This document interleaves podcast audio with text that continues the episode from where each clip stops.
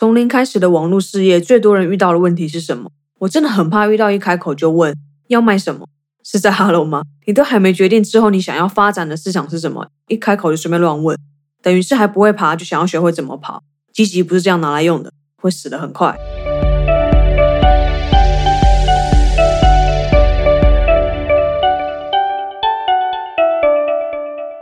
嘿，欢迎收听非我不可，非我不可。不管你是已经认识我，还是第一次听到这新鲜的声音，都先给我去订阅，再回来收听。废话不多说，直接进入主题。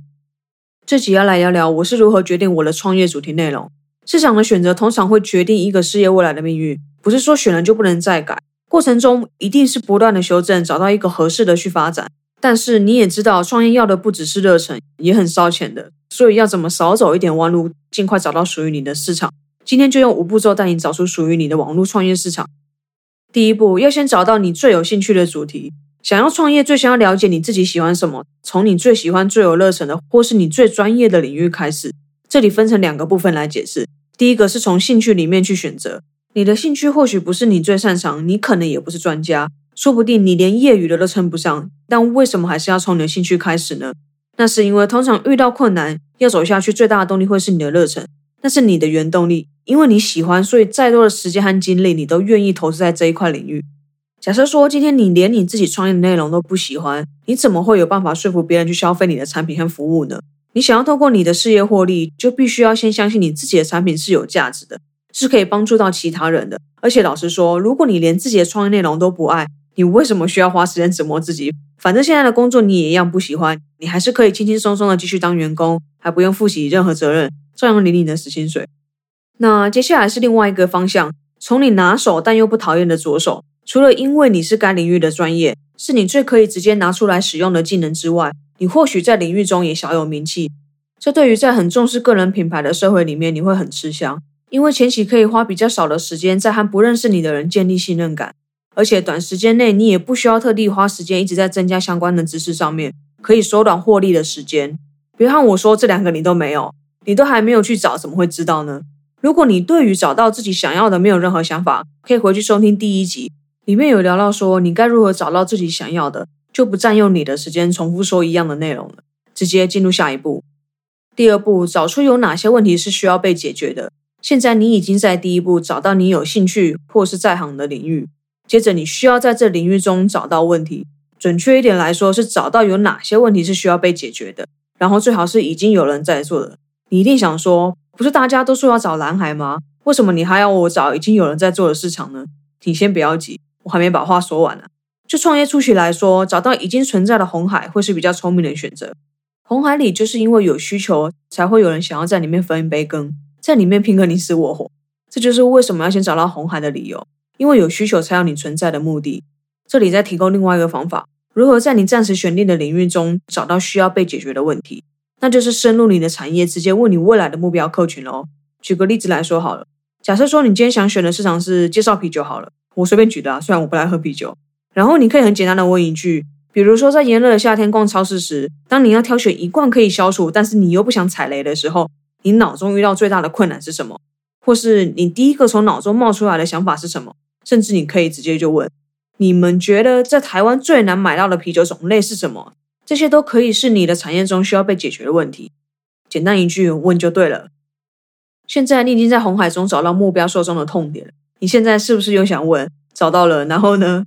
然后就是再加入创新的元素，成为你的蓝海。至于怎么找，下一个步骤告诉你。我们先聊到这里，休息一下。下一个步骤等我回来告诉你。如果趁这空档你想找我聊聊，可以追踪我的 Facebook 和 Instagram，资讯我都放在底下。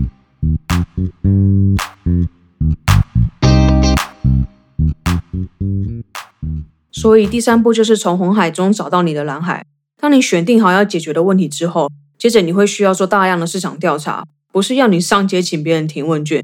现在这社会不需要做这种不是很有效率的事情，更何况问了也不是很有效果，因为只要见了面就不是匿名，要向陌生人交出自己的想法，其实难度很高。当然也不是说找找资料就好，那是因为你在上一步已经找到了红海，而且也知道受众的痛点是什么了。现在你要做的调查是在红海中找出你可能的竞争者，找出他们做出的产品又是长怎么样的。最好是可以找至少十个和你可能有重复受众的竞争者，并且至少购买五个来自不同人的入门产品或是服务。你必须要亲自去体验和了解他们的商品。然后你现在不要道德伦理作祟，这么做不是要你抄袭，而是要你去看哪里可以再优化的。他们的产品在你使用之后，你有得到帮助吗？还是他们的产品对你来说根本没有价值？这些问题的答案都是你需要记录下来的，这会对你下一步要做的事情很有帮助。或是有哪些东西是现在这个市场上面缺乏的，但还没有好的解决提案？以上这些问题都会帮助你找到独特的点，成为你蓝海中的元素。或是最简单的，你可以直接加入你的个人特色，利用你自己的观点去看一样的事情，但得出和多数人不一样的结论。这是最快也是最容易定位你蓝海，也就是你利基的方式。接下来进到第四步，这时候是时机把你的想法丢到市场上面做测试了。现在你已经很清楚的知道你要发展的市场，但你不要现在才和我说你的事业没有要赚钱，而是单纯的想要改变的世界。说直接一点，如果你的创业没有要赚钱，那你不会说你是要创业的。而是会说你要成立慈善机构，所以你当然可以不用折磨自己搞这些有的没的。但是如果说你的品牌、你的事业是要盈利的，你就会需要知道你靠什么赚钱。说专业一点，就是你的商业模式是什么，你的事业需要靠什么来获利。所以你可以换个角度来想，现在你可以开发产品或服务作为你获利的来源，而且你的产品是可以改变很多人的，为他们解决问题，甚至可以改变这世界的价值。听起来是不是比单纯说要成立慈善机构更伟大？我先澄清说，我们要批评什么，只是节目效果啊。所以问题是，你要怎么知道你的商业模式是可以获利的呢？其实我在上一部有不小心偷偷说到，你需要在你的市场找到现有的解决方案。说明白一点，就是找到已经存在的产品，然后在体验过后，问问自己三个问题：第一个，他们的产品在你使用之后，你有得到帮助吗？第二个，哪些地方是你觉得最有价值的？第三个，哪些商品有哪个部分是你期望被解决的，但是却没有？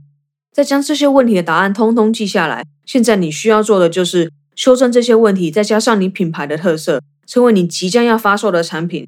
但是，就像之前在某一集提到的，不要一股脑的就把产品做出来。你需要先将它们放到市场上面，先做测试，也就是要确定有人愿意购买之后，再产生出来产品。不然到时候花大钱开发，成本投入一大堆，但最后什么都没有收回，这样不就是在做白工吗？就算你有钱，也不是这样子玩的。不然商量一下，你这样是我的事业好了。创业路上能少走一点弯路是一点，风险控管也是创业必学的课程啊。接下来最后一步就是持续修正改进。现在前面四个步骤你该做的都做了，接着就要看市场给你的回馈。如果是好的回馈，很多人向你下单，也就是说很多人可以收到你的帮助，那你就等着朝你的梦想前进。假设说反应差到爆炸，你也要鼓起勇气放弃你现在的产品，回到前面的步骤重新来过。明明知道是失败的产品，就不要浪费太多时间在错的事情上面，一直留念不会有什么好的结果。市场就是这么现实，当不再被需要的时候，就是会被淘汰。现在的你知道怎么找到你的创业市场了吗？如果你还是遇到问题，都欢迎你来我的 Instagram 和我讨论。好啦，今天就聊到这里了，感谢你愿意点开这期来收听。如果想要接收第一手 Podcast 消息，订阅的按钮就给它按下去，就不会错过我的每一集。喜欢自己的话，也欢迎你评分和分享，让更多人知道。记得专注在你渴望的，而不是你恐惧的。我是 Bro，下次见啦，拜。